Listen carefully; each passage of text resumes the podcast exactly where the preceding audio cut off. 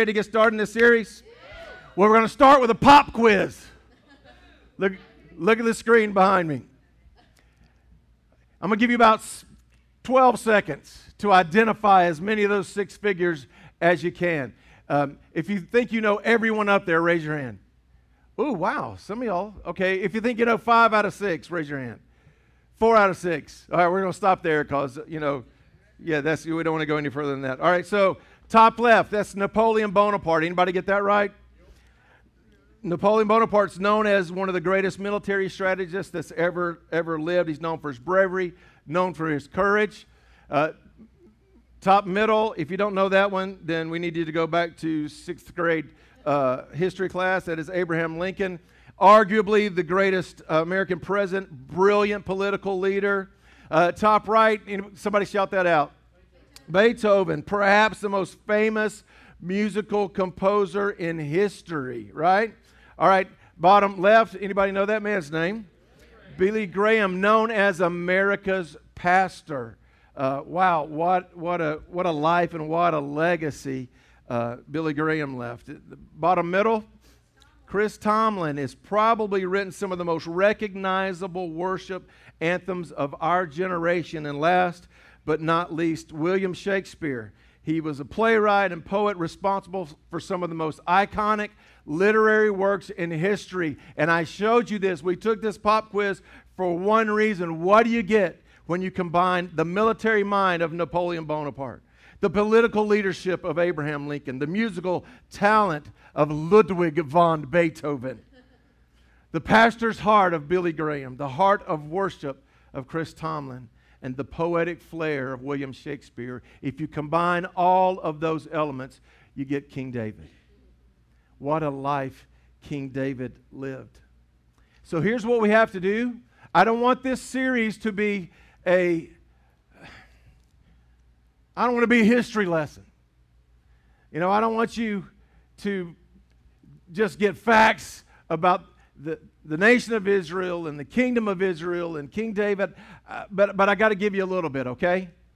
All right, so when David comes on the scene, Israel, at least from a political perspective, is still very young.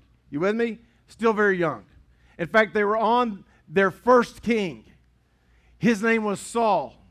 And Saul was elected, honestly, uh, he was elected almost defiantly as, their, as the nation's first king. The people elected King Saul, and things went really well for a while under the leadership of King Saul. And then he lost his flippin' mind. He just went crazy. And so God shows up and talks to a prophet. His name is Samuel. And the books of 1st and 2nd Samuel chronicle this, this whole event that we're talking about. God says to Samuel, Listen, um, the, the favor that Saul had is gone. I've removed the favor, the anointing from King Saul, and I've selected a brand new king. Now, now do you notice the difference? Who elected King Saul? the people. Who selected King David? How, how many know when we do things God's way, things work better? Is that true? And so, um, where we'll pick up today in, our study is in 1 Samuel chapter 16. And, and, and God tells Samuel to go find a son of Jesse and anoint him as king. Now, I find it interesting, God didn't tell him which, which son. He just said, one of their sons, and you'll know him when you see him is going to be the next king of Israel. So Samuel shows up, asks Jesse, Listen, I need you to get all your boys out here. We're going to anoint one of them as king. And Jesse was like, What? Whoa, Saul's king. Not for long. and so Jesse brings out seven of his eight sons. Brings the biggest, strongest, baddest, to the top of the list and said, obviously, it's him, you know, and I know what that feels like.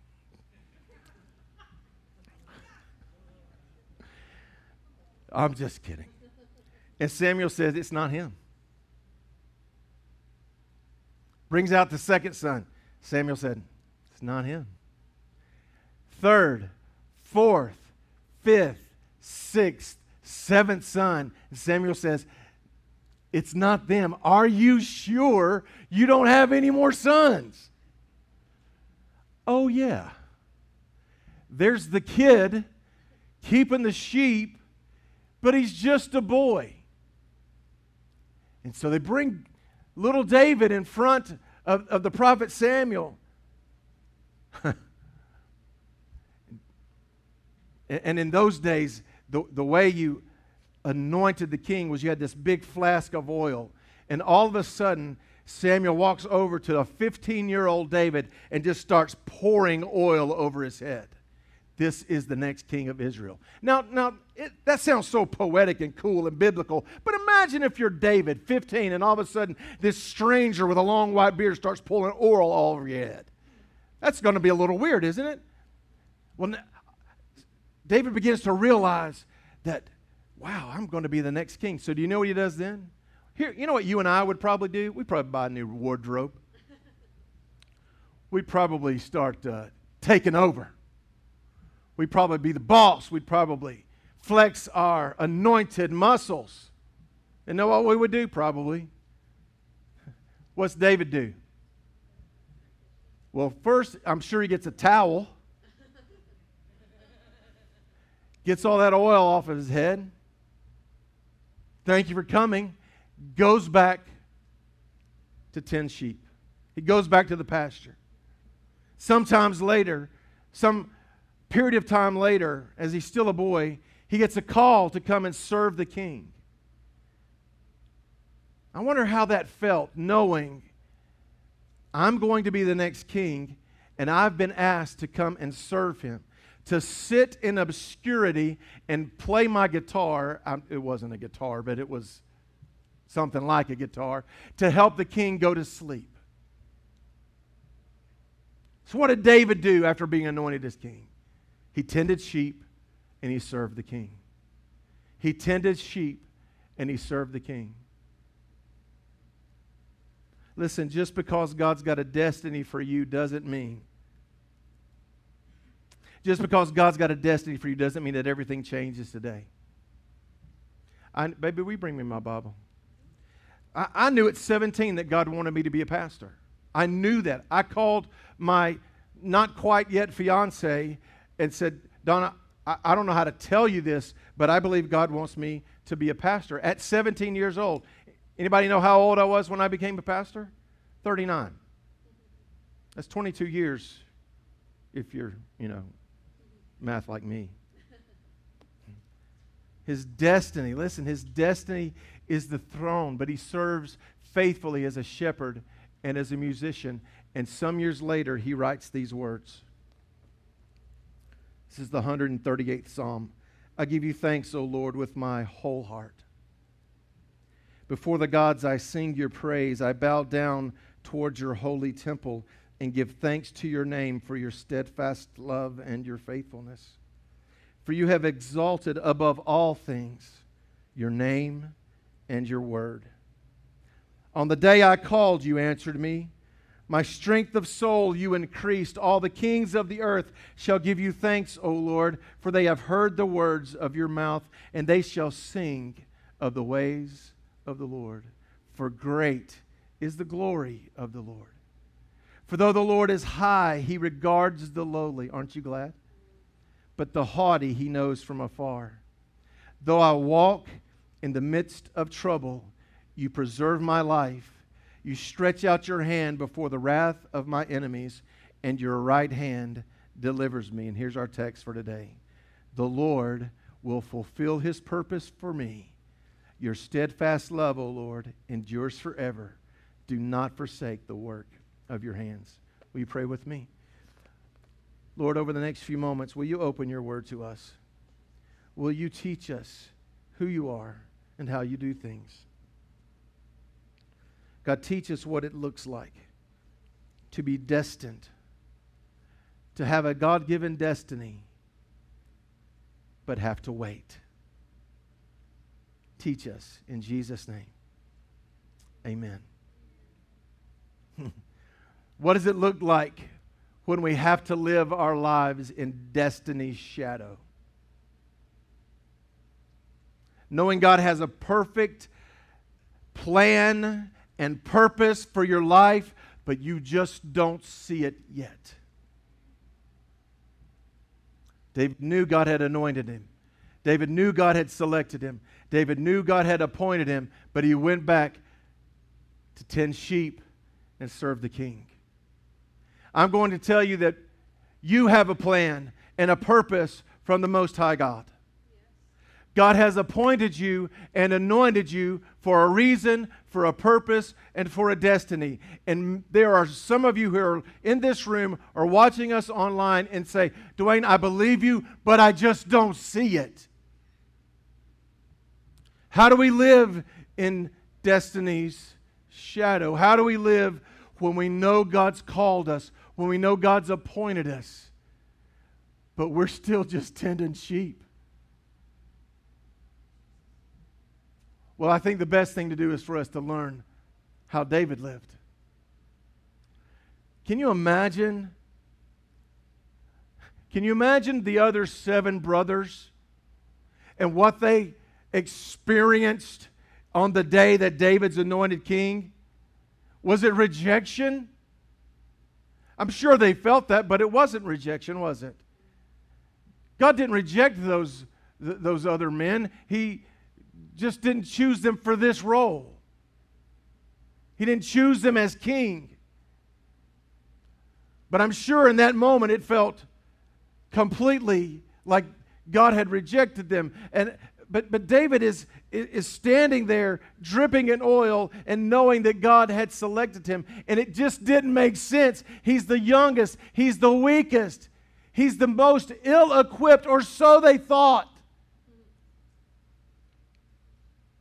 He doesn't look like a king. Write this down. When you live in the shadow of destiny, you aren't defined by cultural standards or the opinion of others. 1 Samuel 16 and 7, when, when it doesn't make sense, here's what Samuel said. When it doesn't make sense that it's David and not the other man, uh, Samuel says, The Lord doesn't see things the way you see them. Aren't you glad, by the way? People judge by outward appearance, but the Lord looks at the heart. Uh, when I when I read that, you know what I hear? You know what? You can fool a lot of people with the outward appearance. You can fool your spouse, you can fool your kids, you can fool your boss, but God knows what's really inside.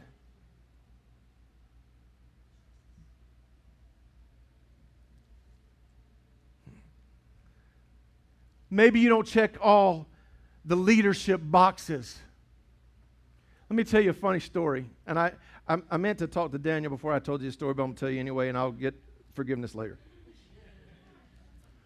So, uh, a year or so ago, Daniel comes by the office. He said, I want to talk to you about starting a young adults class. And I was like, man, that sounds great.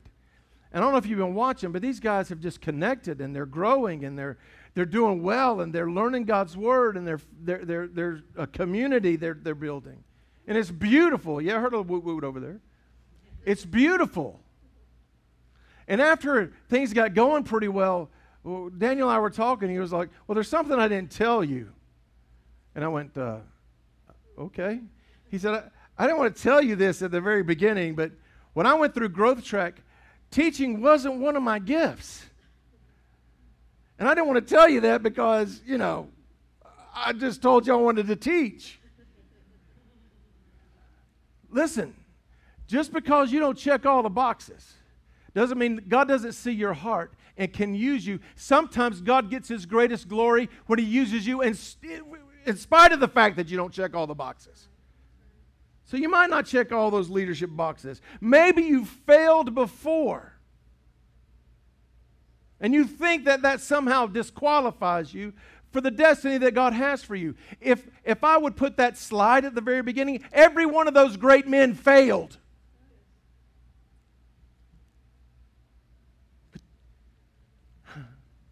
Maybe you don't check all the education boxes.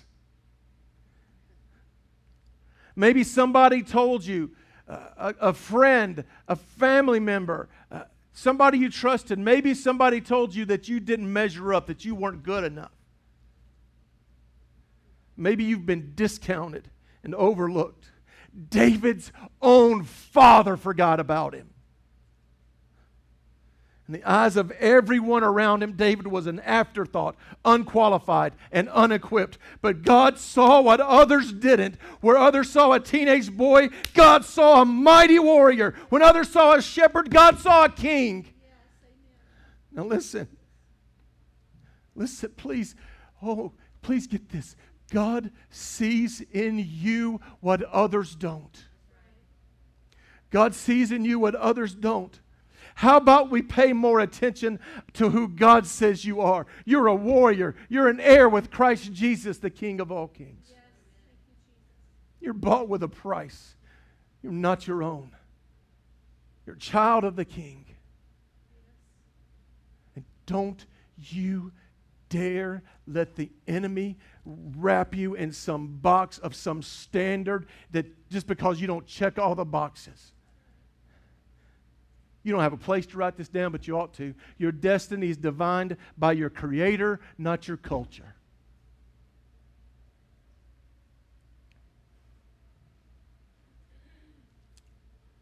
David. God saw David's heart. God saw David's heart. You know, I, I, have told this story, but I'm going to tell you again. It's cool when you have the microphone and you can do pretty much what you want to. I'll never forget. I'll never forget sitting in my pastor's office. Pastor, I'm supposed to do what you're doing, but I can't do what you're doing. I, this is going to blow some of you away. When I gave my heart to the Lord, I was shy and introverted. I really, really was. And I said, I can't stand in front of people and do what you do. And he looked at me with cold blue eyes and said, Son, if God calls you, he'll equip you. See, God sees in you what others don't, He sees in you what you don't see.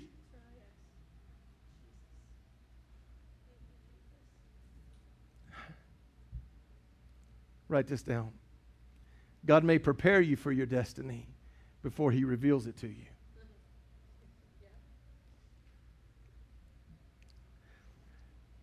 there's this, there's this discourse that happened between David and his brothers. I'm sure Jesse, in some fatherly concern at some point, said, Hey, uh, you know, be careful. It can get dangerous out there. He's like, I'm good. 15 year old David, like, I'm good. He's like, You know, David, you're out in the wilderness. There's wild animals out there. And he's like, I don't sweat them. He's like, What do you mean? He goes, You know, there was this time when a, a lion wanted to get one of my sheep, and I'm like, not today, Satan. and I killed him. And his brothers are laughing, obviously. You killed a lion. Yep, sure did. Oh, and there was a bear, too, by the way. They tried, he tried to get one of the sheep. You know what I did? Killed him. Killed the bear. Ain't nothing but a thing. Killed the bear. Killed the lion, then killed the bear. You know, so what, what David obviously thought in that moment was God was teaching him how to kill bears and kill bears. Man, uh, every once in a while that accent comes out, doesn't it?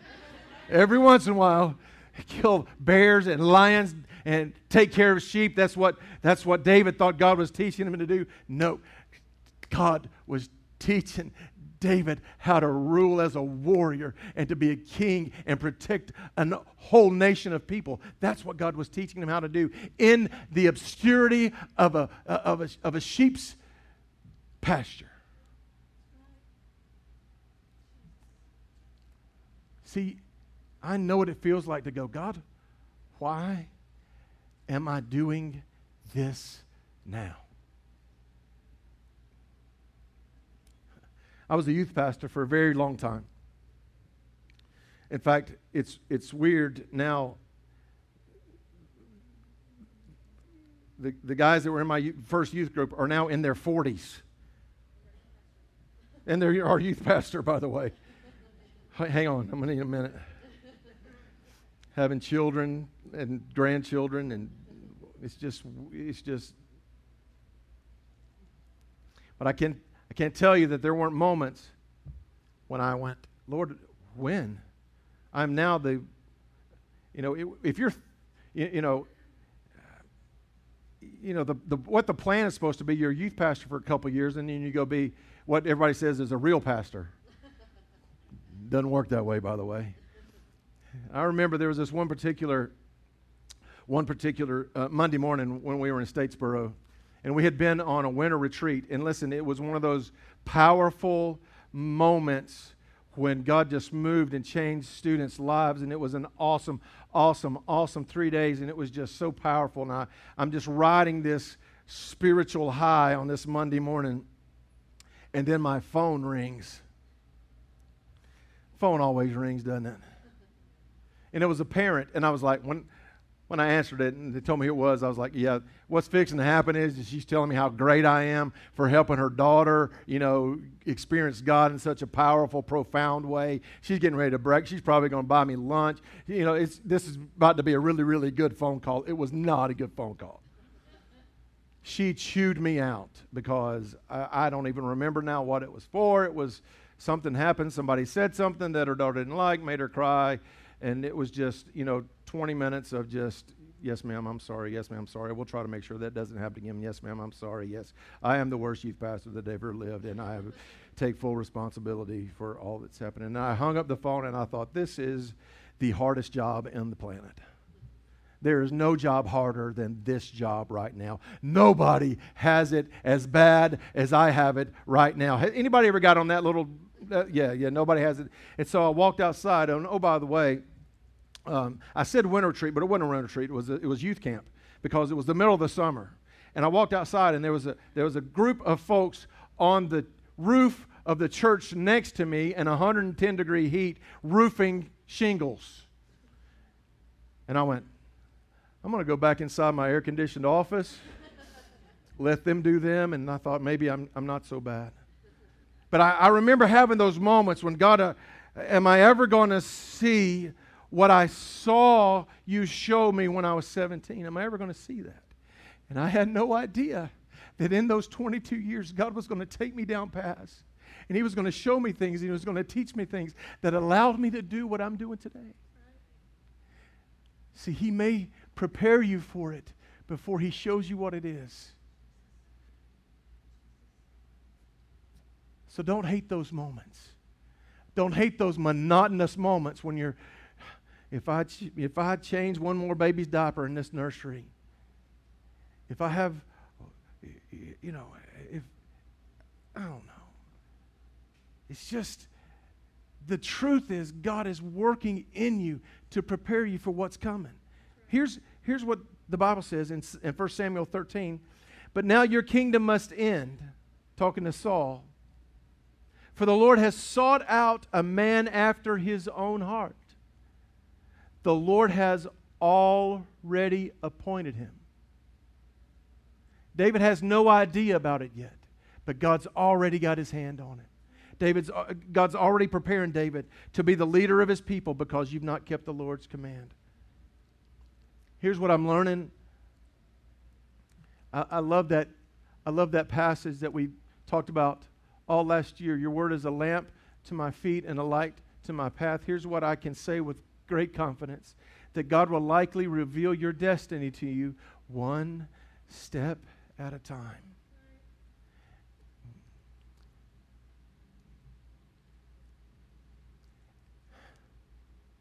Don't expect step two until you've been obedient in step one. God, I want you to show me what's 10 years. He's probably not going to show you what's 10 years down the road. You know what He will show you? What, what you need to do today.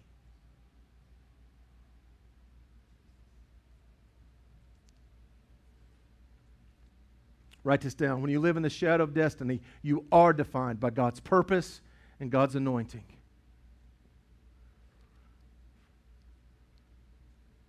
For Samuel 16, chapter verse 1 says this. Now the Lord said to Samuel, You have mourned long enough for Saul.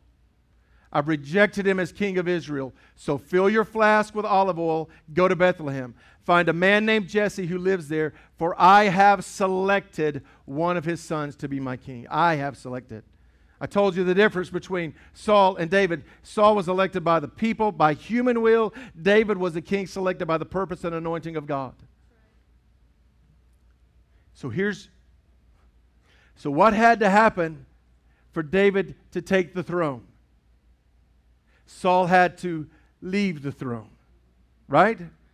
So human will had to die before God's will could take over. So, what does that mean to me and you? God's plan won't take over as long as your plan is still sitting on the throne of your life. I've asked this question before, but I shall ask it again.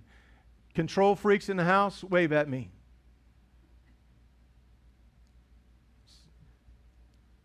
God's plan won't take over as long as you're in control. See, what, what your plan may look like is you clinging to your past, to your past failures, to your past hurts to your past brokenness, as long as you cling to that, as long as that's sitting on the throne of your life, as long as you're defined by your past, you'll never step into your destiny. It may be past regret, it might be past mistakes, it might be past abuse that you had nothing to do with. But as long as that defines you, as long as that sits on the throne of your life, God's purpose and destiny will never take over.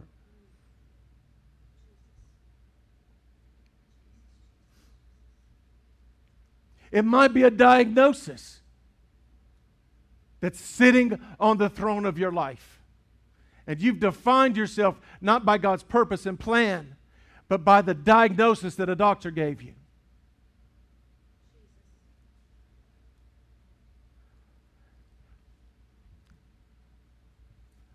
Get done writing because I need your eyeballs right here. You have mourned long enough. Fill your flask and find God's plan. That means move on. Be obedient to God's purpose and plan for your life. Leave the past where it belongs. That doesn't mean you can't glance in the rearview mirror from time to time and learn from it. But as long as you're in control, as long as your past is in control, as long as your brokenness and pain is in control, as long as your unforgiveness is in control, as long as your disease is in control, as long as your condition is in control, you'll never step into God's destiny. You've mourned long enough. You've dealt with this long enough. Listen, I know I, know past hurt and past abuse is a real thing. Stop letting it define who you are. You're an overcomer. You're more than a conqueror. I know anxiety and depression and mental illness is, is a real thing. I understand that. And I believe I I'm I believe that. Listen, if you struggle with anxiety, you struggle with depression, you struggle with some other mental illness, listen to me. It might be real, but it doesn't have to define who you are. Don't let it sit on the throne of your life. You've mourned long enough. And you know what that that process of anointing, it, it, looked really strange in the Old Testament because it was just this flask of oil, but it was very significant.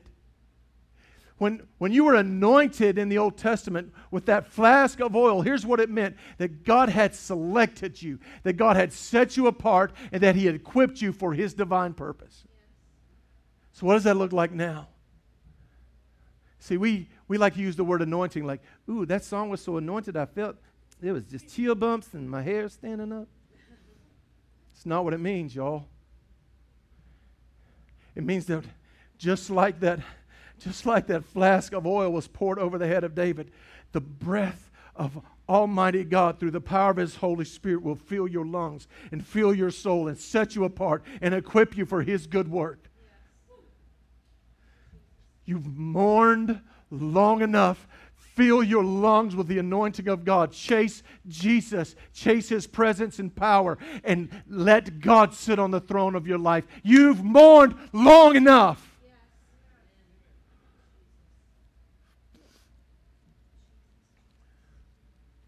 All right. I want to give you some things to take home with you. Some practical thoughts about what David taught us about living in the shadow of destiny. I, I need you to hear this from me, y'all. Man, I've talked to so many people, and they've said, Man, I, I want God, what God wants for me. I just don't know what it is. That's not necessarily a bad thing. Maybe God is teaching you obedience in the small things. Maybe God is teaching you how to be obedient with the menial, with the obscure, with the monotonous. Maybe God is teaching you how to be obedient in the small things. Maybe He's training you. Maybe He's molding you. Maybe He's shaping you to do what your ultimate destiny is going to require of you. It's, it's funny. Here's a, maybe this is a silly example, but Donna has people from time to time go, I want to sing on the stage. Do you? Well, first of all, can you sing? That's not necessarily a, you know, make a joyful noise to the Lord, right? She said, but before you sing on the stage, I need you to come for weeks and weeks and weeks and do nothing but sit here while we practice. And oh, by the way, we get here really, really early on Sunday morning, so you're going to need to come and sit down and let yourself get prepared. Before you stand on this stage, you got to be faithful in that seat.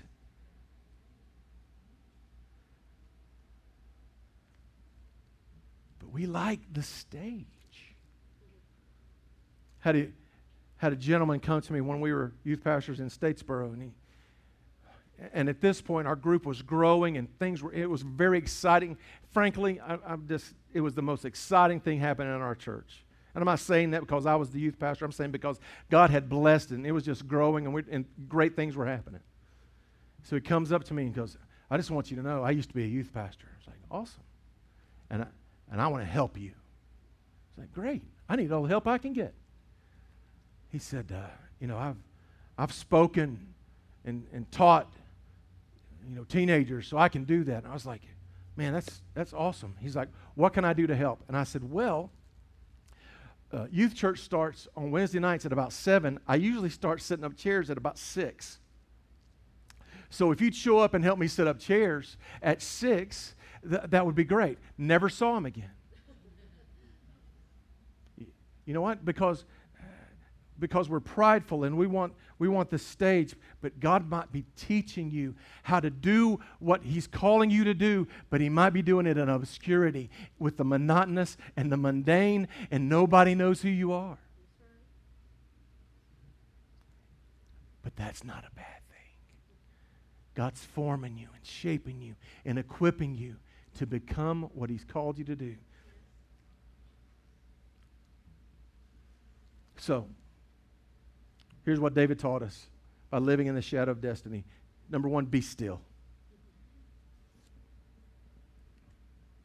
What did he do after his anointing? He went back, tended sheep, served the king. Tended sheep, served the king. You know what? If I ever write a book to pastors, that's going to be the title Tend sheep and serve the king. That's our job. Tend sheep, serve the king. Be still. Be still. I know God's got something for me. Be still.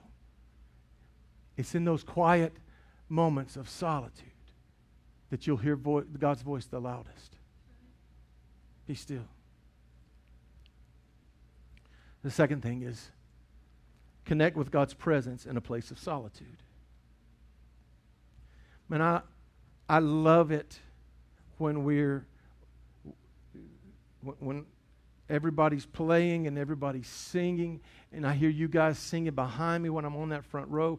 I love the volume and I love worshiping in that atmosphere, and it's beautiful. But can I tell you, when I've heard the voice of the Lord, the clearest has been when I've been right by myself in a place of solitude. Now, let me just give you a little disclaimer solitude and isolation are two very different things. Isolation is where the enemy's going to work in, in your mind Solitude is where the presence of God is going to heal your heart. How do I know David did that? Because a few years later he wrote these words The Lord is my shepherd. I lack nothing. He makes me lie down in green pastures. He leads me beside quiet waters. He refreshes my soul. He guides me along the right paths for his name's sake. You want God to use you? You want God to help you change the world? You want God to help you make a difference? If that's your goal, you better learn how to take care of your own soul.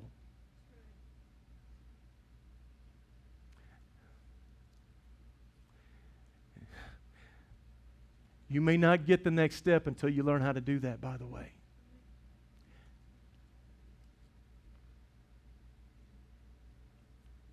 Number three, don't despise a season of obscurity. Nobody knows my name. Listen, God knows exactly who you are. Jesus said the very hair of your hair, hair of your head was numbered. But, but we talk about obscurity like it's a bad thing. And there are people who work in obscurity around here, who pray, who love, who reach out, and you don't know their name. There are people every Sunday that work in obscurity. Nobody knows anybody's sitting up in that crow's nest until something goes wrong. Right? Here's what I want you if you feel like you're in a season of obscurity, know that God sees you and is preparing you for what He has prepared for you. And lastly, So, what did David do? He tended sheep and served the king. You're going to develop the heart of a servant. If you really want to be used of the Lord, you got to be a servant. You got to have a servant's heart. Listen, I know, I know you turn on the television and you see flash and lights and glamour, you know, in the name of the church and, and that's all well and good, but I'm going to tell you if God's really going to use you for more than just a show, you're going to have to have the heart of a servant.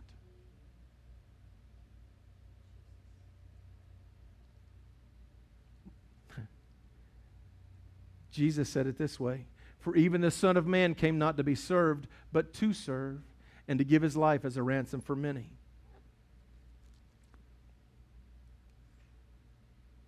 How do you develop a heart of a servant? I'm going to give you three things really quickly, and you're done. You got to ask this question Who owns your heart?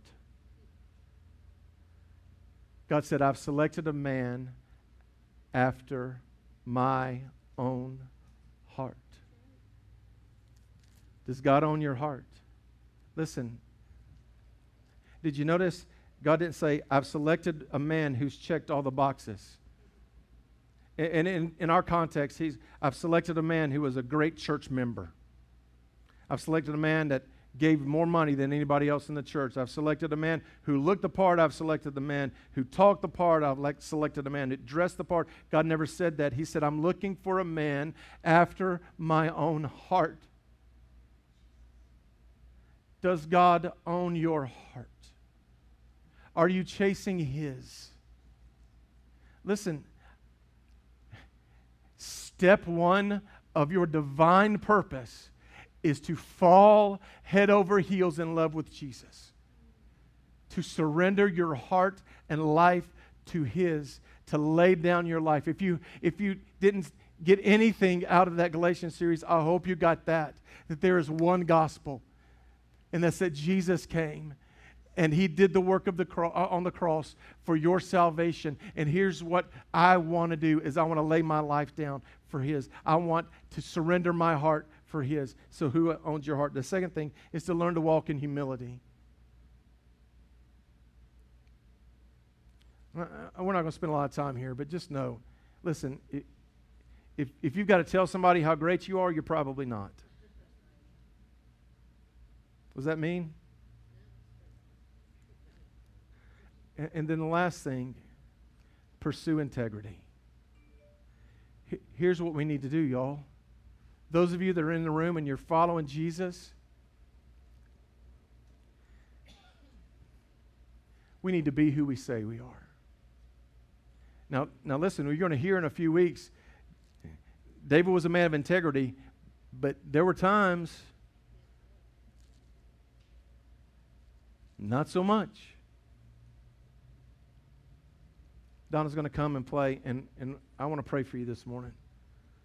And I, I, I felt this so strongly as we were preparing this message that there were going to be those in this room, those watching online, that feel like God has a plan for you, and you just don't know what that plan is.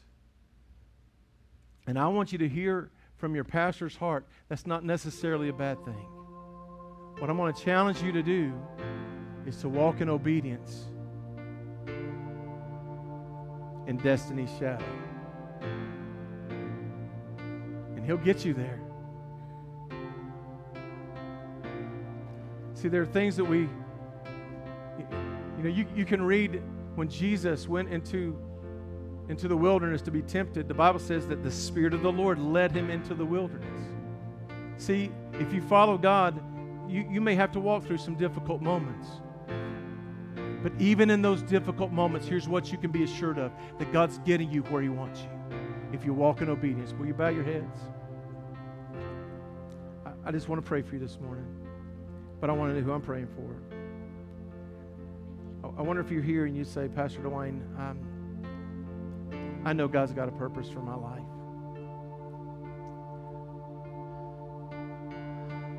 And I've been frustrated because I want to see it and I want to experience it and I want to live it.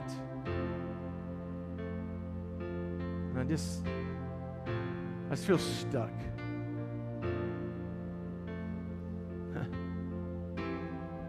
but I know there's another step. I know there's something God's destined and appointed and anointed me to do. I just don't know what that thing is. So nobody looking around. I'm just going to ask you to slip your hand up so I know I'm praying for. Amen. Amen.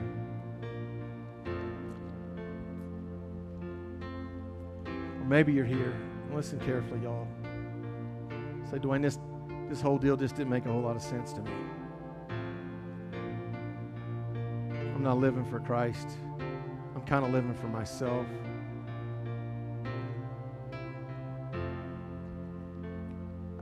To tell you a story.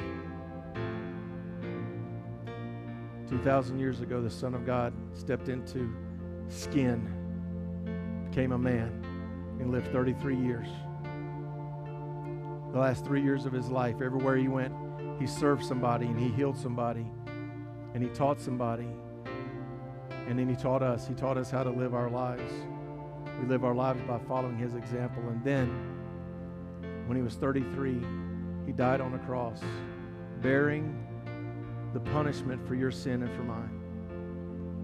And then to prove he was God on, in the flesh, three days later, he rose from the dead. And right now, is sitting by the right hand of the Father, praying for you and for me. If you've never surrendered your life to Jesus, I would challenge you to do that today. Well, how do I do that? The Bible says if we confess our sins, He's faithful and just to forgive us and to cleanse us of all unrighteousness. So you're going to confess your sins to Him. You're going to repent, which means you turn away from your sin. And you're going to commit the rest of your life to following Christ. I would challenge you to do that today.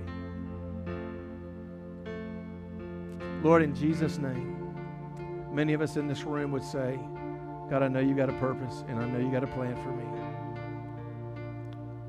But I'm stuck. God, teach us how to live in destiny's shadow. Teach us how to live when you've called us, but our steps are confusing. Teach us how to live when we're walking as closely as we can with you, but we keep tripping. We know that, that things aren't like they're supposed to be, and, and, and, and we, feel like we take one step towards you and, and one step backwards, two steps towards you and one step backwards. God, would you just arrest us with the power of your Spirit? Fill our soul with the oil of your anointing.